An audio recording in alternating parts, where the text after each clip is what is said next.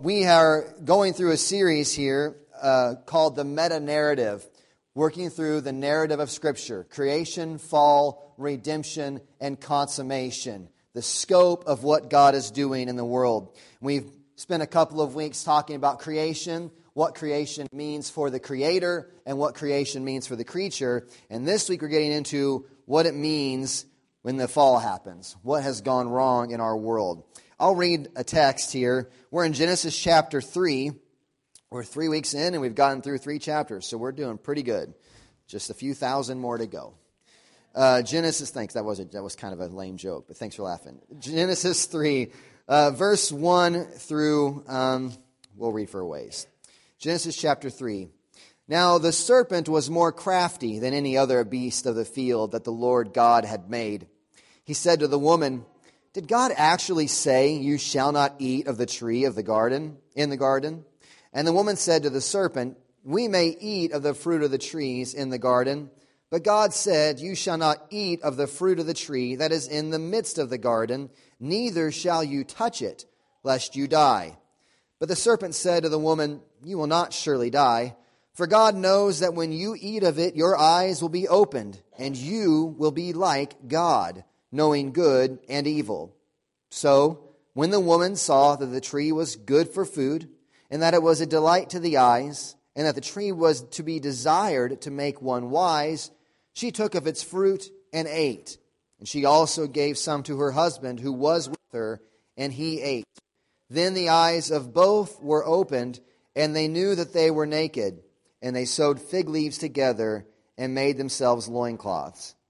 And they heard the sound of the Lord God walking in the garden in the cool of the day, and the man and his wife hid themselves from the presence of the Lord God among the trees of the garden. But the Lord God called to the man and said to him, Where are you? And he said, I heard the sound of you in the garden, and I was afraid because I was naked, and I hid myself. He said, Who told you that you were naked? Have you eaten of the tree of which I commanded you not to eat? The man said, The woman whom you gave to be with me, she gave me the fruit of the tree, and I ate. Then the Lord God said to the woman, What is this you have done? And the woman said, The serpent deceived me, and I ate. The grass withers and the flower fades, but the word of our Lord stands forever. Let's pray one more time. God, we ask just for your Holy Spirit. We ask you, Holy Spirit, to be here illuminating to us the truths of your inspired word this morning. Help us to see you clearly. Help us to know ourselves rightly. Help us to understand what has happened in this world and the conditions that have made the world the broken place that it is, so that ultimately we may see the joy that we have in our Savior Jesus Christ. Move in this place, we ask this morning in Jesus' mighty name. Amen. So, as I said, we've spent a couple of weeks talking about creation. In the first week, just a quick recap, was what creation says about the Creator. And we said that the Creator, as Creator, is both transcending and descending. God, as the Creator of all creation, is a transcending God. He's over it all. He is objective. He is outside of it all. He is bigger than it all. He is a transcending God. And because God is a transcending God, that means that God has autonomy. He is independent. He does what he wants to do. And he also has authority. Because he made it, he gets to say how it should go. He gets to say what should happen with it. He has autonomy and authority. He is a transcending God. But not only that, God is a transcending God, God is a descending God. And though He is above us all and bigger than us all, He also is descended, made Himself known to us all. He is a personal God. And the way that He has done this is through uh, common grace or common revelation, where we see in nature things like beauty, we understand love, we understand truth, things like that. God has revealed himself so that everyone, like Romans 1 says, looks at nature and knows there is a God, whether they want to deny it or not. General revelation is what that's called. He also has descended and showed himself to us in special revelation. Chosen men, inspired by God, recorded down to us God's very words so that we would sit here all this morning and have special revelation about who God is. He's a God who's transcending and descending ultimately descending for us in Jesus Christ. That's a quick recap of week one. Week two was what God, what creation says to us about the creature. God is autonomous. The creature, though, is dependent. Everything we have, we depend upon God for. If God were not here holding everything together, we would not be here. God is, we, as the creatures, are dependent. We also are distinct, though, as human beings. We are imago Dei, is the Latin term for we are made in the image of God. Imago Dei means that every human being has dignity and value for the, the baseline reality that we are all created in the image and likeness of God. We have um, dependency, we have distinction, and we also have design. God made us then as the pinnacle of His creation with a purpose that we would glorify Him, that we would show God to be the majestic, powerful, awesome God that He is. So, God gets done creating all of this thing. That was the first two weeks. God gets done creating all of this, and He says, It's very good. Very good. Wonderful. God makes everything and calls it good. Yet today, we look around and there is a very definite discontinuity. There's a very definite break from the world as God has made it to the world as we see it today. Very clear break. Let me just point this out in a few ways. It's easy to see in our world today. There is real moral evil in our world today. Last Sunday, fifth, the, in the largest um, homicide, murderous attack on our, in our country, 50 image bearers of God. Okay, this is the, that's the important designation. 50 image bearers of God people created in the image and likeness of God were murdered, massacred, shot in a nightclub down in Orlando, right? Real moral evil exists. God creates everything good, yet this is what we see happening with human beings having the ability to murder one another in, in large numbers. Even worse atrocities going on in global places we know nothing about. There's discontinuity here, right? God makes it good, yet this is happening. Moral evil is real. What also is real is natural evil. God makes everything good, and yet, if you haven't watched, I mean, surely you've seen this in the news that a family goes on vacation to Orlando in the happiest place on earth as the, the company bills themselves to be, and a child, two year old child loses their life from an alligator attack. There's, God calls this good, and He makes it all, right? and then there's this, something's happened that what we see is not good. There's nobody that looks at this and says, oh, well, obviously God made it good. That's why there's homicide. That's why there's murder. That's why alligators, there's predators that attack and kill children because God made everything good. No, something's gone wrong, right? It's evident that God makes this all good, calls it good, yet the world we see today is far from fitting that description. So, we have to ask the question why the discontinuity? This is very important for our Christian worldview, which is what we're talking about in the meta narrative. Very important for our Christian worldview is the understanding something has happened from the way God made it to the way that it is now. If you come from an evolutionary standpoint, nothing's happened, right? Survival of the fittest. Uh, the guy had more power firearms, and so he he got rid of those that were weaker than him. The alligator was fitter, and so it got rid of the less, the less fit creation. If you come from an evolutionary standpoint, you see no discontinuity. You can't say there's nothing wrong here, it's just the world working itself out. But from the Christian worldview, we say clearly God made it good. What we see is less than good, to put it euphemistically, nicely, less than good. What has happened? And this is where we see the fall that God has made it good, but something happened that broke the world. Something happened that took this good creation that God had made and bent it, twisted it, ruined it, made it, made it less than what God had designed for it to be, such that real moral evil now exists and real natural evil exists. What happens? Well, this is what we have in Genesis 3 the fall of mankind. Fall is a, a polite way to put it. Adam and Eve did not step on a banana peel and fall. Whoops. oh, I didn't mean to do that. No, that's kind of a nice way of putting. Adam and Eve are in rebellion. They decide to deny the, their creator, to go against him, and as a result, the world is plunged into sin.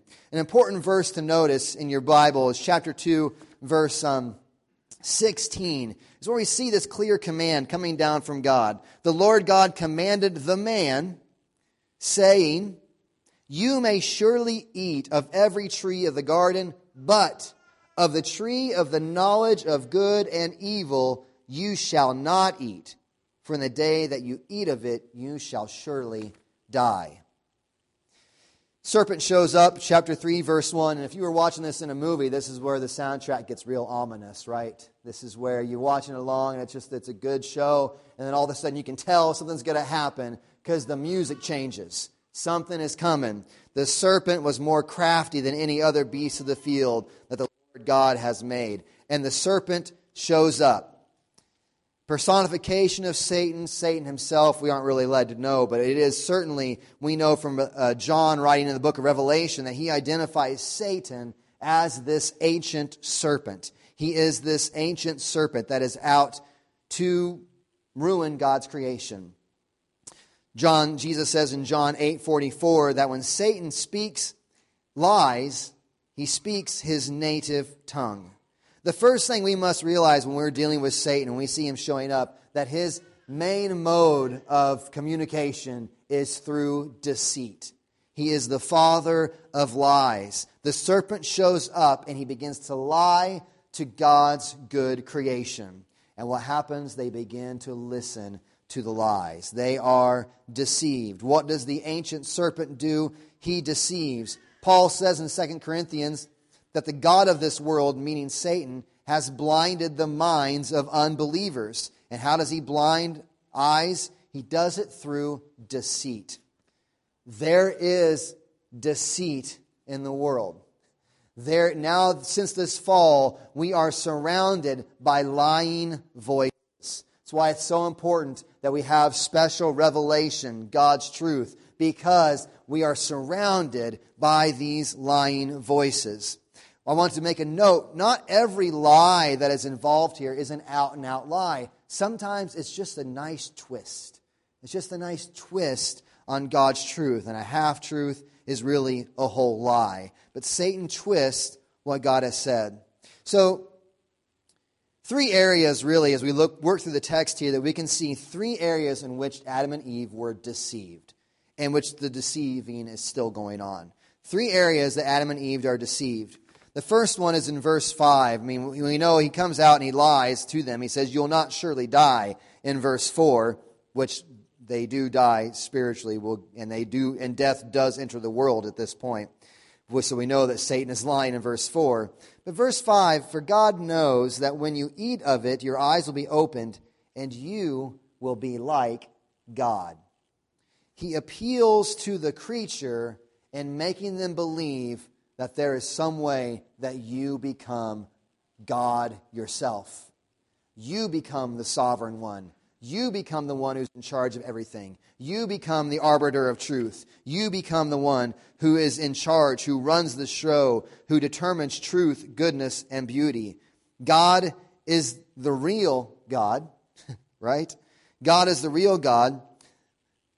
But if you look around and you see others who are attempting to define truth, define beauty, say what's good, say who they're in charge, or maybe you are finding yourself in that position. What you're really doing is aspiring to be God yourself. You have been deceived. This is our modern culture's campaign is basically lifting ourselves up as our own gods. We are the holders of truth. What is we have we live in a postmodern relativistic world that says truth is what it is to you. What that is, is just basically saying you are God, you determine truth. They're, they're believing the original lie that you can become God. You can decide what truth is. You can decide what beauty is. You can decide what goodness is. You are the God voice.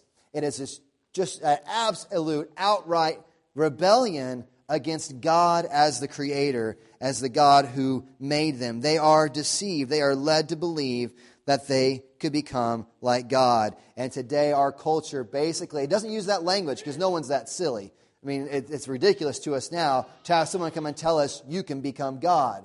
But when we start saying things like, truth is what it is to you, that is a, that is a, that's a fancy way of saying, you are in charge of it all.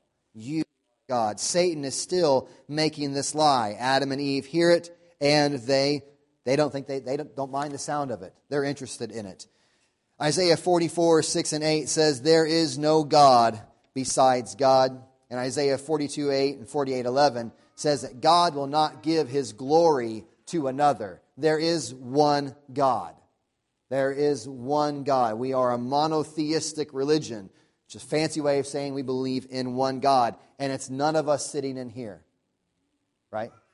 Yeah, I get some agreements on that. It's none of us in here. There is one God. But there is a lie out there that will have you not believing that there is an objective creator but somehow you are sitting in the role of God Himself. And that deceit is still going on today. So they're deceived in their aspirations. They aspire now to become like God. They're deceived in their aspirations. The second way they're deceived is in their inclinations. They're, they're, deceived in their aspirations to become like God, and they're deceived in their inclinations, what they desire. They're deceived into thinking that what they desire most is not God themselves, but something else God has made. They trade desire and, and the inclination for God Himself, who alone would satisfy the human heart. They change that inclination from desiring God Himself to the thing that God has made. She looks at the fruit, sees that it is good for food, desire to make one wise, and she desires it. Her inclinations are deceived. And that what will make her most happy is not God, but this thing God has made. That's an original deceit. And can I just say, that is a deceit, that is a deception that is still going on today. That this culture wants to tell us all and to tell you that what will satisfy you most is not God Himself, but these things God has made. That we should not live for God Himself, but we live for something God has made. It's an original deceit. That what's going to make me most happy is not God Himself, but something that God has made. This is an original deceit that Adam and Eve hear, and they buy it.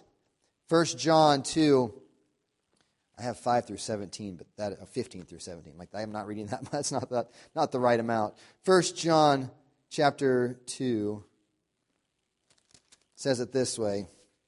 Get that right. 2, 15 through 17 says, Do not love, this is the Apostle John writing, do not love the world or the things in the world. If anyone loves the world, the love of the Father is not in him. For all that is in the world, the desires of the flesh, and the desires of the eyes, and the pride and possessions, is not from the Father, but is from the world. The desires of the flesh, the desires of the eyes, the pride and possessions, these are not from the Father, but they are from the world. They are deceived in their aspirations to become like God Himself. They're deceived in their inclinations, their desires for not for God who is most satisfying, but for God's creation. And they're deceived in their identifications. Verse 7 they begin to hide themselves, they cover themselves up, they begin to blame shift. Adam says, Listen, this lady that you created to be beside me, she deceived me. And the lady says, Well, Eve says, Listen, this serpent that you put in here, they're the one that deceived me. And they begin to blame shift. They pass the blame around. But they lose their identity. They lose this, this image of godness in themselves, that their image becomes broken. They are now ashamed of how they are created. They attempt to cover themselves. God has made them beautiful. They were naked the whole time, but now all of a sudden they see themselves differently than God has created them. They see themselves differently than how God has created them. In the curse, we see that the woman, later on here in chapter 3, the woman is now going to try to rule over her husband, and the husband is going to trample her down. And we see this confusion between what, what uh, roles God has put us in. And there's this conflict, there's this contradiction going on in this loss of identity. Identity when severed from a transcendent, objective God, becomes a big mess. Identity is one of the most uh, creative words in our culture today. If you listen to the news at all, we, we, we are uh, constantly cranking out new definitions of identity, what it means to be.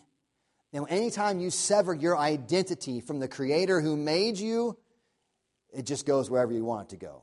And this is what happens with Adam and Eve. They, they are deceived in their identity. They begin to play God, they serve their own inclinations, and then therefore they create their own identity. This is who I am. I am, list off the, the adjective we use nowadays. This is what I am. I am this, I am that, I am the other, instead of I am an image bearer of God who made me, whom I owe everything back to. So, Adam and Eve, this is, this is the break that happens that breaks the world, the fall of man. God has made everything good, gives them this one commandment, and Adam and Eve rebel. And as a result, condemnation, death enters the world. They don't die immediately, which we're going to get to. There's, there's a great mercy here in the fall that we look over sometimes. Don't think about how amazing it is that at the point of their rebellion against their Creator, their Creator doesn't just wipe them off the face of the planet. It would have been just to have done so. He made them, gave them this command. They decided they didn't want that. They wanted to be God themselves. God could have wiped them off of the planet. Yet God, in His mercy, lets them stay. They are now dead in trespasses and sins, but God lets them stay. All of this results in their and the world's condemnation. Because Adam and Eve were placed here to steward God's good creation, their fall means the fall of all they were responsible for. Natural evil now exists. When you talk about hurricanes, tsunamis, flooding, tornadoes, things like that, those things now exist as a natural evil as a result of the fall. This broken world that God made good has now become bent. Moral evil now exists because we see the first murder happen in Genesis 4 Cain and Abel. It doesn't take very long before their children are taken in all the way to the heights of sinfulness in murdering one another. All of this results in condemnation. Mankind and creation are cursed in the rest of chapter 3, which we might look at more next week. We might move on, I'm not sure. But this is my glowing Sunday morning sermon. the discontinuity between the good creation God has made and where we are now. But I can't leave you there, can I? Because there is, at the same time, there is this rebellion, there is this condemnation. God puts a consolation right here in the midst of his condemnation. We didn't read it, but going on to the curses, picking up where we left off, after Eve says, The serpent deceived me and I ate, verse 14 of chapter 3 of Genesis, the Lord God said to the serpent, Because you have done this, this is to the serpent, this is the serpent's curse. Cursed are you above all livestock and above all beasts of the field. On your belly you shall go, and dust you shall eat all the days of your life. I will put enmity, hatred, enmity between you and the woman, between your offspring and her offspring. He, singularizing the offspring, he shall bruise your head and you shall bruise his heel. This is Genesis 3:15. This is a very important verse in the meta narrative. We have forgive me for the fan, we have the proto euangelion. This is the first gospel. This is the first hint we have of the good news. As soon as the fall happens, God is there with the good news of what He is doing in the world to make it right already. God, says to the serpent, that there's going to be enmity, hatred between you and the woman. It isn't just people's hatred of snakes, though that's, I think, well founded, but, and maybe deserved. But this not just this hatred of snakes, there is this interesting thing saying that the offspring of the woman will do what? He will crush the head of the serpent, and the serpent will bruise his heel. This is the first words we have of the gospel. This is foreshadowing exactly what Jesus is going to do. Several thousand years later, Jesus, the seed of the woman, is going to be born. He's going to live the righteous life Adam and Eve should have lived. He's going to face temptations that Adam and Eve faced, and he's going to succeed at not giving in to temptation. He's going to live the righteous life Adam and Eve and all of us should have lived, earning righteousness. And what is he going to do? He's going to be bruised in the heel. He's going to die on a cross. He's going to be uh, murdered on the cross for the sins of his people, for the sins of the world, the Bible tells us. Jesus is going to be condemned, bruised in the heel. We say in the heel because is he fatally forever dead? He's really dead, sure, but three days later, he's going to raise from the dead. And the Satan is going to, and the Satan, the serpent, is going to get a death blow to his head. The brokenness of this world is going to get a death blow to the head. From this point on, from Genesis 3:15, such a good verse to remember. From this point on, we are going to be looking as we march forward through the meta narrative. We're going to be looking where, where is this coming one coming? Someone's coming. Someone's coming to make things right. Someone's coming to undo all of the wrong. Someone's coming to reconcile a broken world back to himself. Someone's coming to fix what has been broken. Someone's coming to set up a new Jerusalem, as we read in Zephaniah. Someone's coming to set up a new city where we will dwell with God in fullness of joy forever. And that coming one is Jesus. Where does that leave us today with a sobering diagnosis of our condition? You can't get a good remedy until you understand a good diagnosis. And this is the diagnosis of the human heart dead in sins as a result of the fall. This is the, the result, this is the diagnosis of a broken world that has a remedy in the coming offspring who's going to take our sin upon himself and give us his righteousness. The question that now remains as we are born dead in sin will we confess our sin before a, uh, before a holy God and trust in the offspring of this woman? Jesus Christ, who gave his life to forgive us of our sin, remove the condemnation that is upon us, and reconcile us back to God, is calling. God is calling to all of us this morning, calling to us that though this world is broken and though we are bent in on ourselves because of the fall, God is calling to us to confess, trust in the seed of the woman, grieve over our own brokenness and the brokenness of this world, to trust, to be redeemed, and to rejoice. Let's pray. Father, we do look around at the world and, and, we grieve at the brokenness we see there, but God, in all honesty, I look at the brokenness inside of my own self and I'm grieved at the, the, the, the sorrow that is there, the, the, the bent inwardness, the self consumption, the, the self interest that is there, and, and not a life that is focused on you. There is just a real brokenness in this world. We ask that this morning, as we move into a time of celebrating communion, that, that we would, would remember that this brokenness in our lives and in this world is real. And that's why it's such good news that we have a real Savior, that the offspring of the woman is real.